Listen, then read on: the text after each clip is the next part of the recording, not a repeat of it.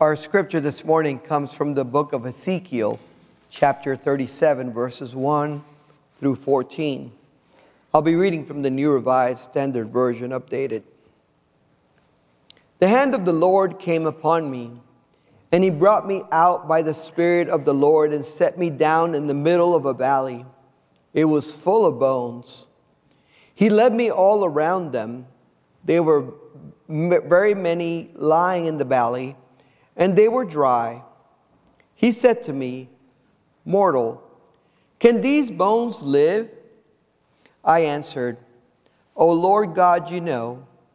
Then he said to me, Prophesy to these bones and say to them, O dry bones, hear the word of the Lord. Thus says the Lord God to these bones I will cause breath to enter you, and you shall live. I will lay sinews on you, and I will cause flesh to come upon you, and cover you with skin, and put breath in you, and you shall live. And you shall know that I am the Lord. So I prophesied as I had been commanded.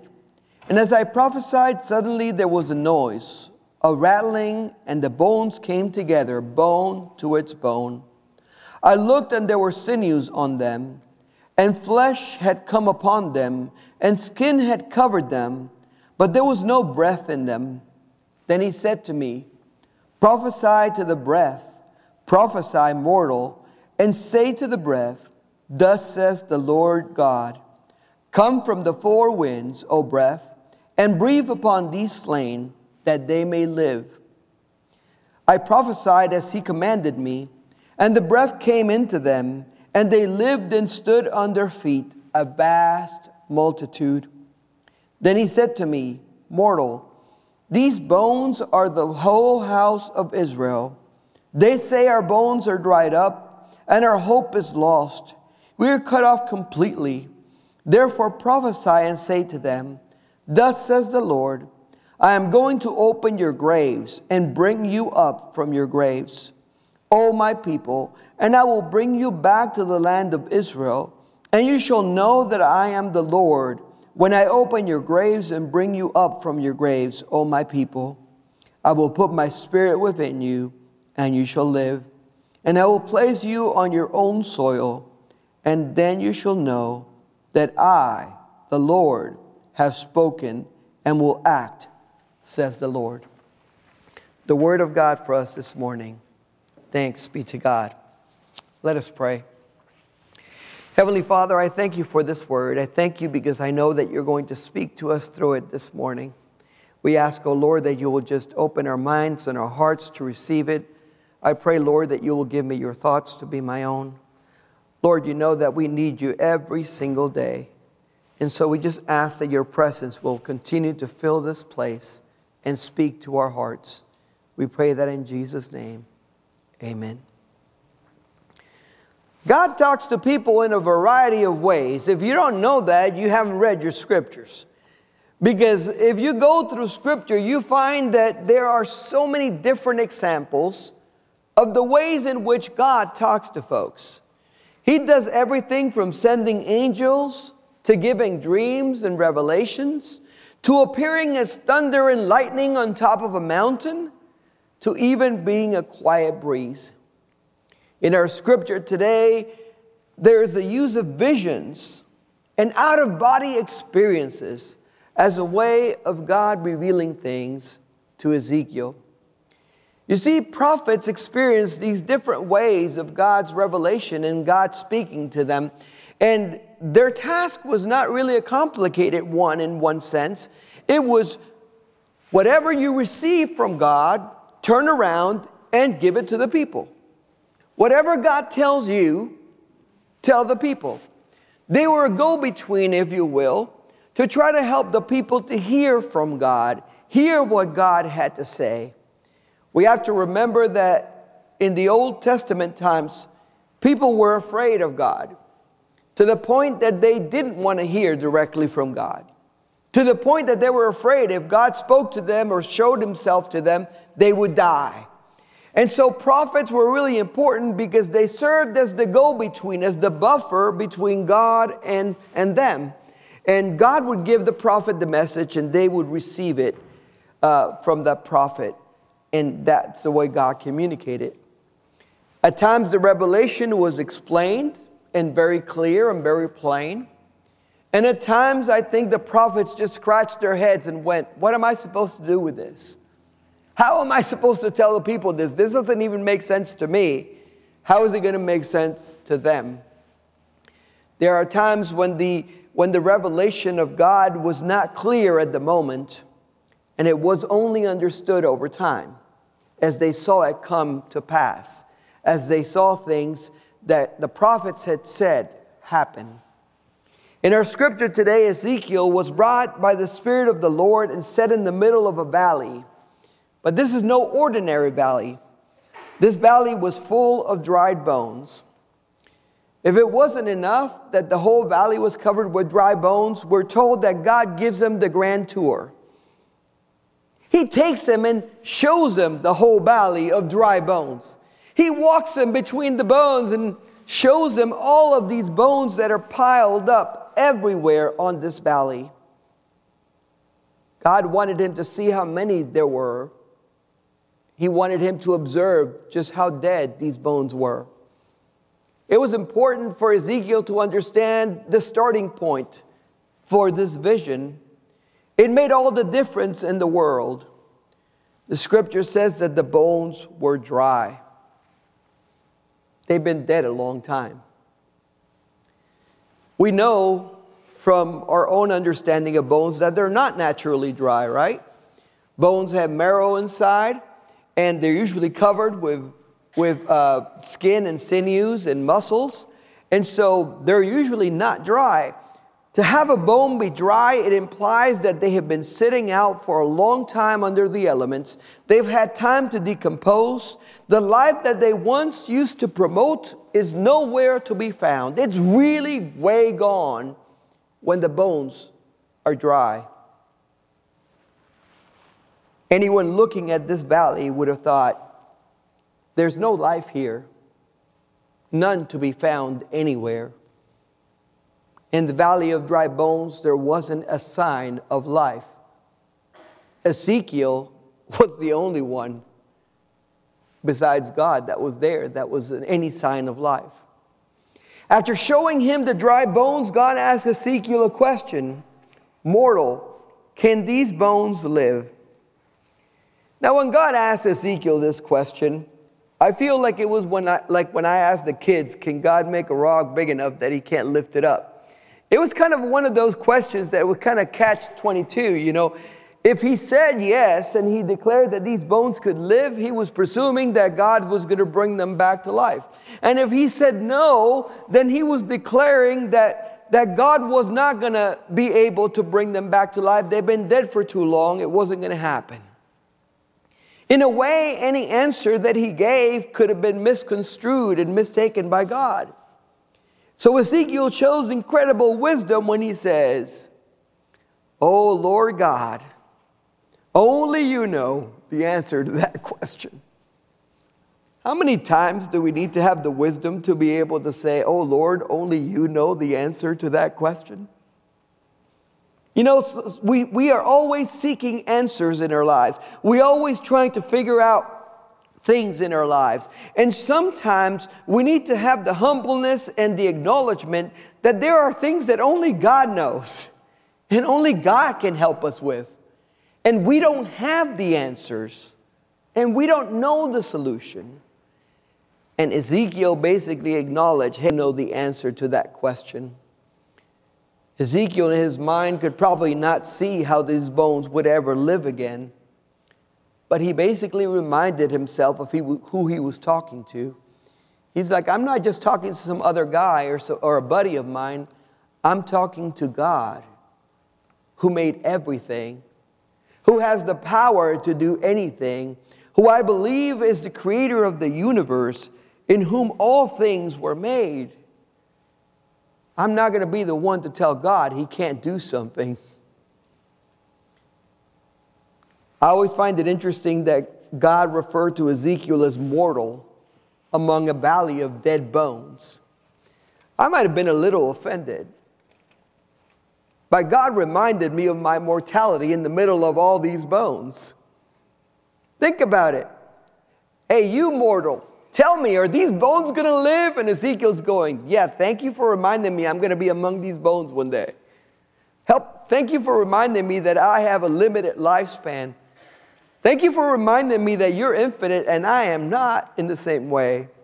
You know, I think that, that the word mortal here appears several times to remind us of the difference between us and God, of his all powerful nature, of the fact that he's the one who was, is, and is to come, that there is no beginning or end to him.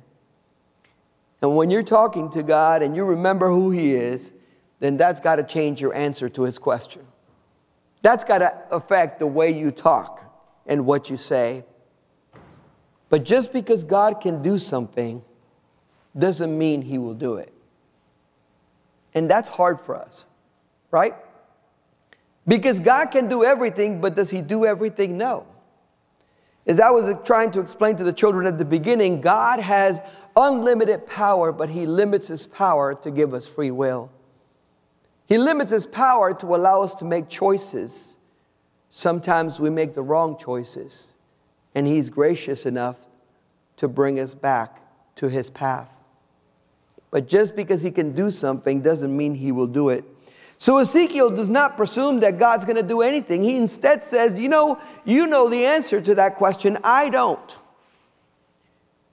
And then God simply tells him, "Okay, prophesy over these bones and say to them, O dry bones, hear the word of the Lord. Thus says the Lord your God to these bones I will cause breath to enter you, and you shall live. I will lay sinews on you, and you will have cause, and I will cause flesh to come upon you and cover you with skin, and put breath in you, and you shall live, and you shall know that I am the Lord. This is what he's supposed to tell to all of these dry, dusty bones. Would we have prophesied? Would we have said what God told us to say? Or would we have pointed out just how dead these bones were? Would we have stopped and said, God, I don't even know how these things go together. There's pieces everywhere.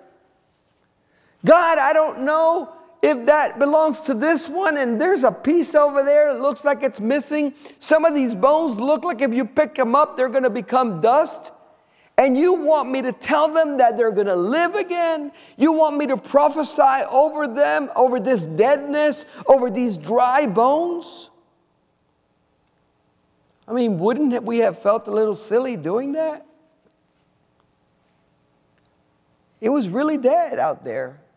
It sounded like a foolish errand.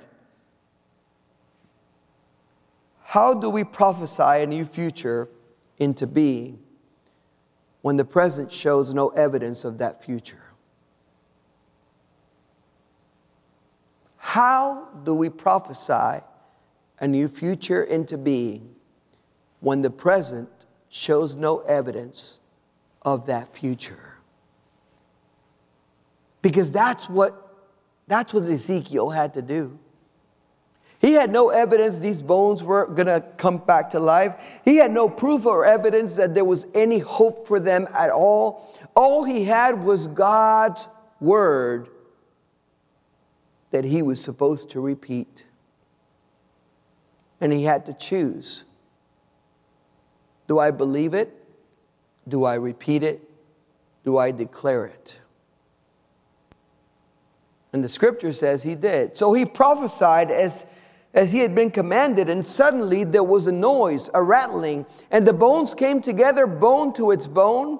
I looked, and there were sinews on them, and flesh came upon them, and skin had covered them, but there was no breath in them. At the first speaking and prophesying over these bones, the power of God was released and these bones started forming up together. Can you imagine the rattling of all those bones trying to find all the other pieces and coming together to form these bodies? Because at this point, they're not just forming skeletons, they're forming bodies, folks. The skeletons are coming together, but then they're being covered with sinews and, and, and skin, and they're forming into bodies. They're forming into shapes. Now they're not just bones that are spread apart and all over the place. Now they're a collection of bodies, but there's still something missing. Scripture says that they, they were there, but they had no breath in them. They were not alive.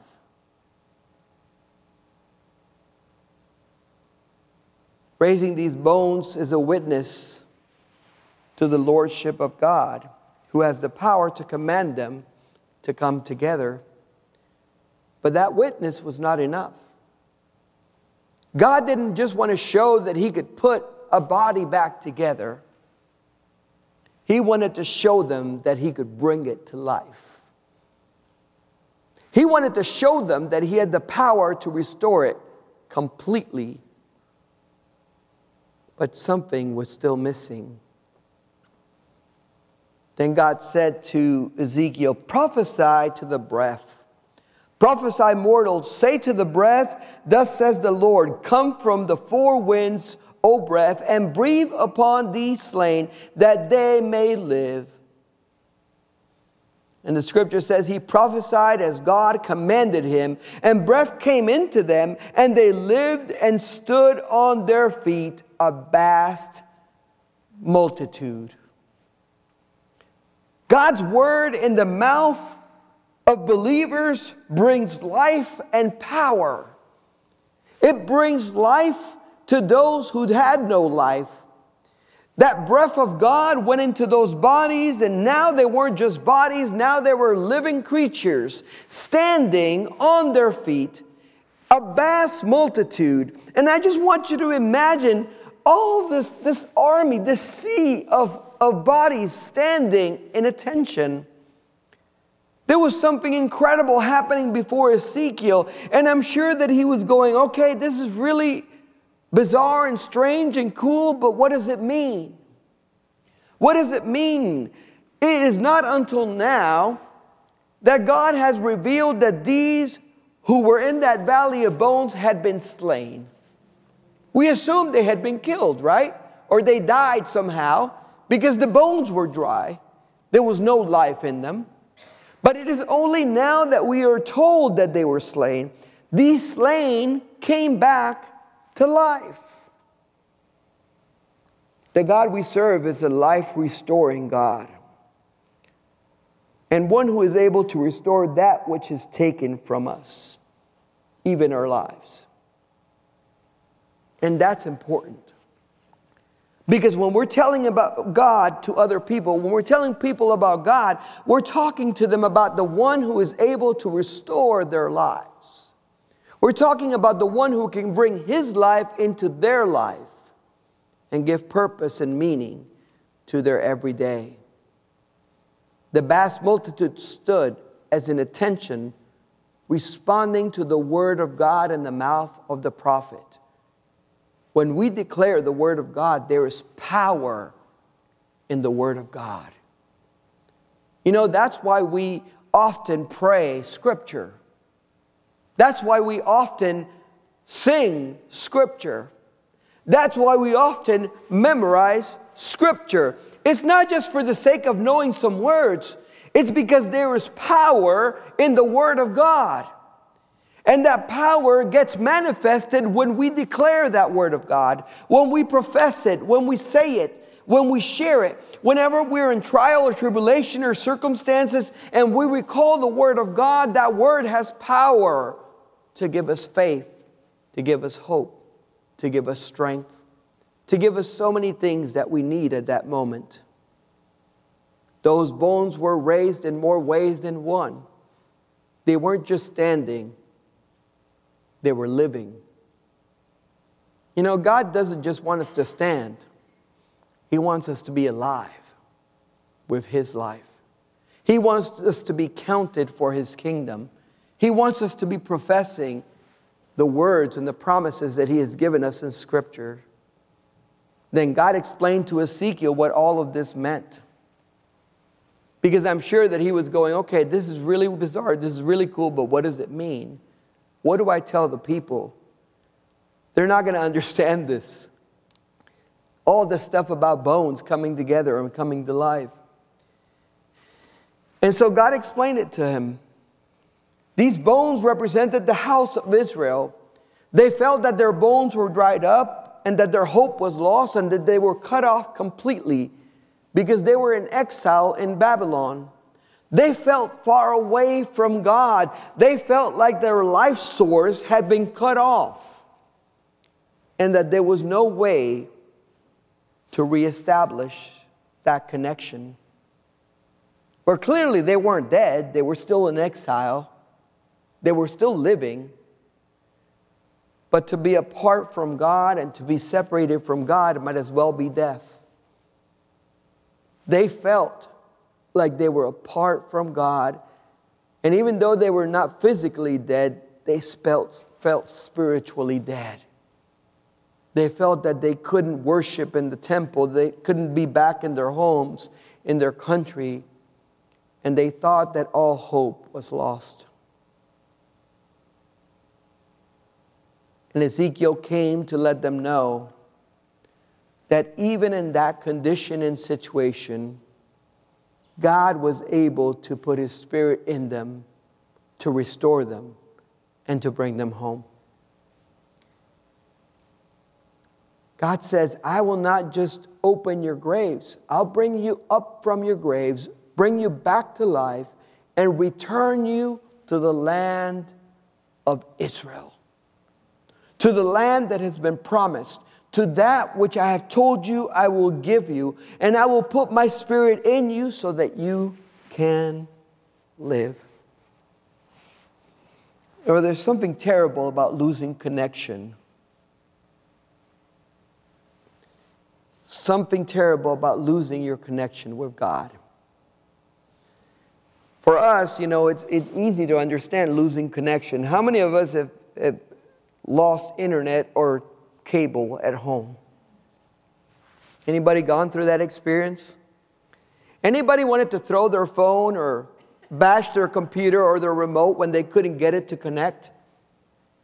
Anybody gone through the whole troubleshooting thing of turning everything off and on because you were lacking connection and you couldn't get through and you were frustrated by that?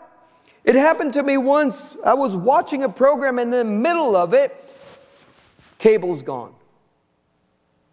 And there's nothing worse than being in the middle of it and it's gone.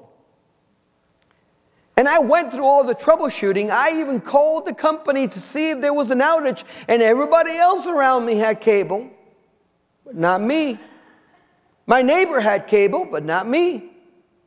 I had lost connection, and I didn't know why. And I remember that I was so upset and I remember talking to them and said, How fast can you get here? Because I'm missing my show. And of course, AT&T made me wait like three days. And they came. They said, We discovered your problem. Your neighbor was cutting the grass and he cut your cable. Literally snapped it in two. He said there was nothing you could do to restore your connection. Ezekiel was basically telling the people, there's nothing you can do to restore your connection, but there's someone who can come and restore the connection with you, and that is God. He is able to bring you back from Babylon and from exile and give you back your land. He is able to restore the life that He promised your forefathers would be in you, and He is faithful to all of His promises. And God not only is faithful, but He wants to do it. He wants to do it. He wants to bring you up from your grave. He wants to bring your dry bones back to life. He wants to reconnect you so that you are fully connected again.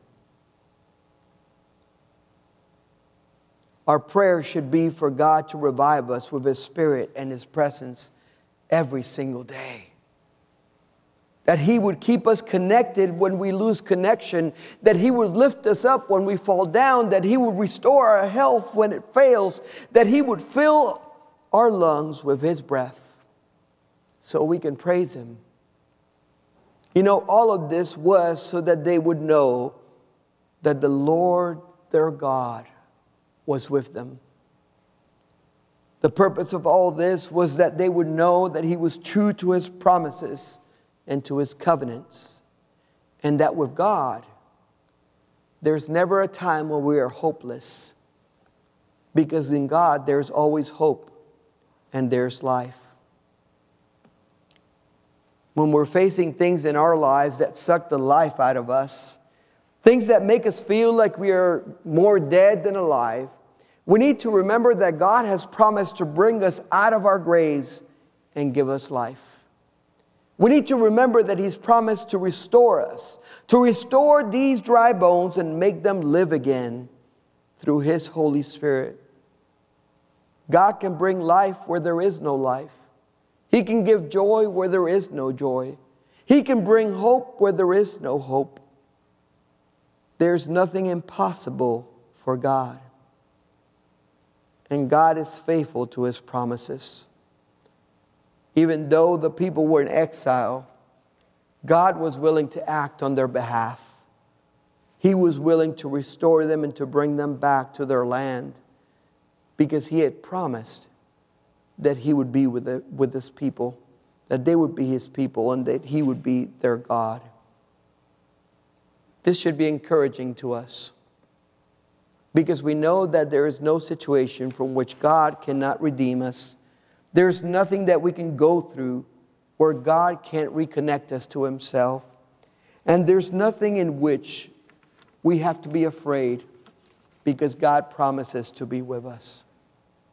I pray that we continue to let God's life throw through our life and that we continue to tell the world that He is our Lord, that He is our God, and that Jesus is our Savior. Let us pray. Heavenly Father, I just thank you. I thank you for the vision to Ezekiel.